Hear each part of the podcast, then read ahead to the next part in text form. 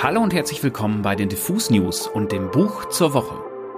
Mein Name ist Daniel Koch und heute geht es hier um ein Buch, das in den letzten Wochen viel diskutiert wurde. Schwarzes Herz von Jasmina Kunke, aka Quattromilf. Wobei, eigentlich wurde eher über die abgesagte Buchpremiere von Schwarzes Herz auf der Frankfurter Buchmesse diskutiert. Was uns leider einige sehr dumme, ignorante Texte von vermeintlich sehr schlauen Kulturnasen eingebracht hat.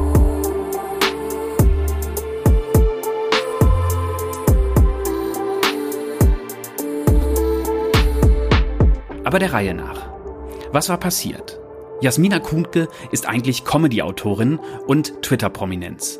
Unter dem Namen Quattro Milf schreibt sie gnadenlos direkt, angriffslustig und manchmal schmerzhaft komisch über Politik, Rassismus und ihr Leben als vierfache Mom I'd like to follow. Jasmina ist Tochter einer kroatischen Mutter und eines Vaters aus dem Senegal, der schon während ihrer Kindheit verstarb. Sie selbst sagte mal, sie sei, Zitat, afrodeutsche Serbokroatin oder serbokroatische Afrodeutsche. Zitat Ende. Jasmina Kuntke wird, und das ist entscheidend in dieser Sache, seit langem konkret bedroht. Vor gut einem halben Jahr veröffentlichte ein rechtes Forum ihre Privatadresse in Verbindung mit einer Morddrohung. Seitdem lebt sie an einem unbekannten Ort. Eigentlich hätte sie ihren gerade bei Rowold veröffentlichten Debütroman Schwarzes Herz also auf der Frankfurter Buchmesse vorstellen wollen. Und zwar im Rahmen der ARD Buchnacht am 22. Oktober. Aufgrund der Gefahrenlage für sie wurde der Auftritt nicht im Vorfeld angekündigt und wäre die einzige Live-Veranstaltung für ihr Buch gewesen. Als Jasmina erfuhr, dass der rechte Verlag Jung Europa lautstark seine Freude verkündete, in unmittelbarer Nachbarschaft des blauen Sofas des ZDFs auszustellen, was wohl neben der ARD-Bühne der prestigeträchtigste Ort für Interviews auf der Buchmesse ist, zog Jasmina ihre Zusage zurück und machte den Vorgang in einem Statement öffentlich. Darin schreibt sie, Selbstverständlich bedauere ich, dass mir nur das Mittel des Boykotts bleibt, um mich als schwarze Frau zu schützen.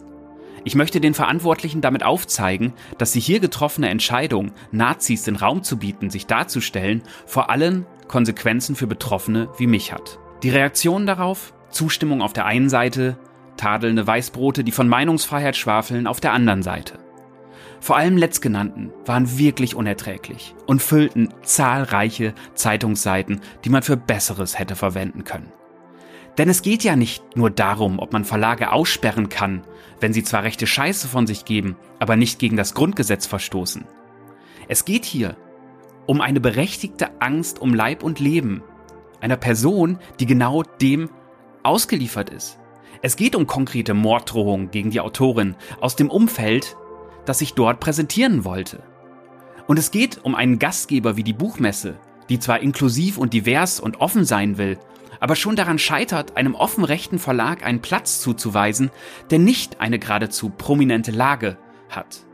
An solchen Platzierungen ist im Vorfeld angeblich auch immer die Polizei beteiligt, die zum Beispiel aggressiv auftretende Verlage auf Eckplätzen oder in Nähe von Durchgängen platziert. Aber auch das ist, gerade in Frankfurt, ein schwacher Trost.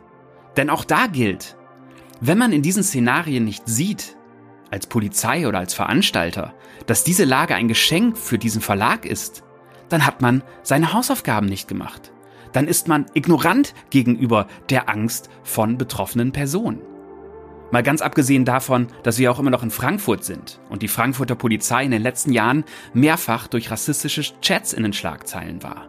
Und zum Beispiel dadurch, dass sie die Privatadresse der Rechtsanwältin Seda Basagildis an den NSU 2.0 durchstachen. Bei dieser Faktenlage frage ich mich immer noch, wie behämmert und anmaßend muss man sein, um sich als deutscher weißer Feuilleton Nils ein Urteil darüber zu erlauben, ob der Boykott von Jasmina Kuhnke jetzt angemessen ist oder nicht. Ihr könnt euch da nicht einfühlen. Also haltet die Schnauze und spart euch eure Belehrung. Lange Vorrede, sorry, aber die musste sein. Ich mache eigentlich auch gerade schon denselben Fehler, weil eigentlich sollte es ja wirklich, wirklich um das Buch selbst gehen. Also fangen wir jetzt damit an. Das Buch darf und sollte nämlich auf keinen Fall zu kurz kommen. Schwarzes Herz von Jasmina Kuhnke wird zwar Roman genannt, ist aber eher eine fiktionalisierte Lebensgeschichte, würde ich sagen. In kurzen, harten Kapiteln erzählt darin eine namenlose schwarze Ich-Erzählerin aus ihrer Kindheit, ihrer Jugend, von ihrem Mutterwerden und aus ihrer dunklen Zeit in einer übergriffigen, von häuslicher Gewalt geprägten Ehe. Ihre Sprache ist dabei relativ nah an dem Tonfall, den Jasmina auch auf Twitter fährt. Und man erkennt in vielen Zeilen, dass diese Schreibe eher von Cool Savage als von Thomas Mann geprägt wurde. Was ja keine schlechte Entscheidung ist. Später im Buch erfährt man, dass die Erzählerin von einer Freundin ein Notizbuch geschenkt bekommen hat. Was wir da lesen, ist also sozusagen die Erinnerung, die Beichte, die Verarbeitung, die Einordnung ihres Lebens. Jasmina Kuhnke sagte der Taz im Interview, sie habe eigentlich eine sehr lustige Serie schreiben wollen. Aber, so sagt sie weiter, irgendwie war es dann nicht so witzig. Der Text war fertig und ich dachte, okay, die Serie funktioniert nicht. Dann haben sich das Verlage angeschaut. Viele wollten ebenfalls, dass ich dieses Manuskript versuche umzugestalten und lustig zu machen. Vielleicht auch aus der Sorge heraus, dass ein so ernsthaftes Buch, das schwere Thema, sich nicht so gut verkaufen lässt. Aber das hat sich für mich nicht richtig angefühlt. Da habe ich mich entschieden, einfach weiterzuschreiben und auf den richtigen Verlag zu warten. And now it's done. Man vergisst beim Lesen von Schwarzes Herz schnell, dass man einen Roman liest. Es gibt einige sehr deutliche Parallelen zu Jasmina Kunkes Biografie, sofern sie bekannt ist. Deshalb habe ich mich immer wieder dabei erwischt zu denken, ich lese ihre Biografie. Oder ihre Erinnerungssplitter. Denn die Kapitel springen recht unmittelbar von Kindheit zu Jugend, zum Erwachsensein und wieder zurück. Aber gerade das macht irgendwie den Reiz dieser Geschichte aus. Wobei Reiz auch schon wieder das falsche Wort ist. Denn Jasmina Kuhnke erzählt eben von Themen, die wir Weißbrote alle nicht hören wollen. Rassismus, Gewalt, Missbrauch. Besonders intensiv sind dabei die Kapitel aus ihrer Kindheit. Als einzige Schwarze in ihrer Familie, auch hier war der schwarze Vater nicht präsent, erfährt die Erzählerin immer wieder verbale und körperliche rassistische Attacken. Aber auch den perfiden Rassismus vermeintlicher Gutmenschen und Bildungsbürger.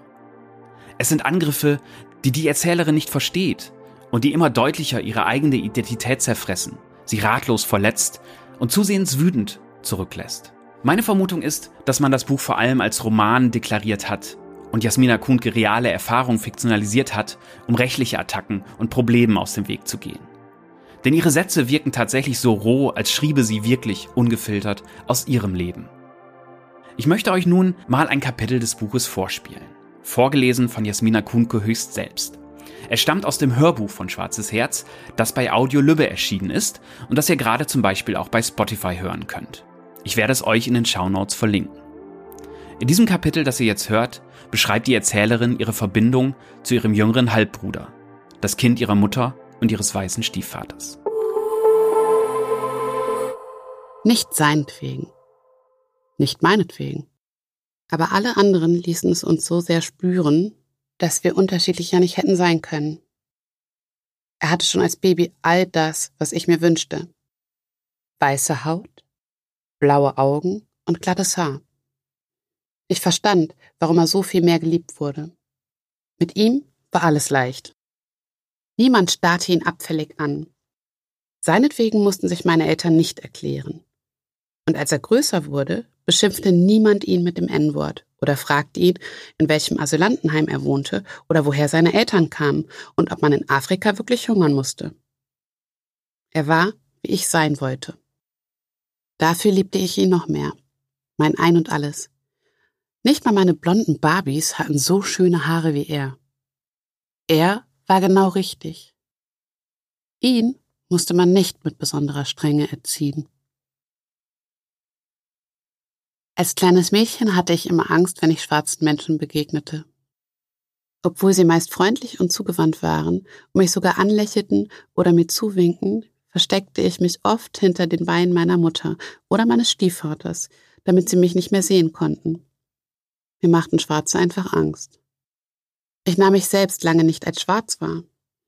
Und so war es mir unheimlich, dass sie so auf mich reagierten. Meine Eltern lachten peinlich berührt darüber hinweg.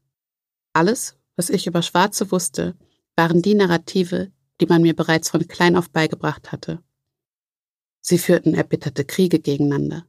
Sie machten Kinder zu Soldaten. Sie arbeiteten nicht, waren faul und stanken.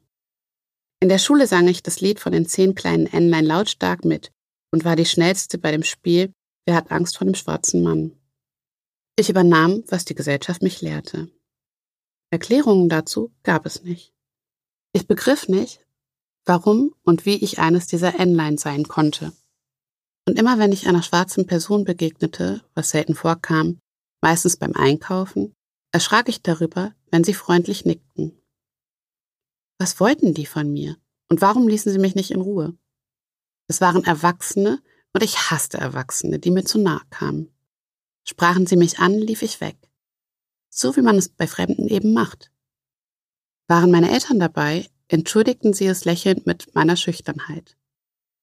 Meine Familie konnte mir so vieles nicht erklären.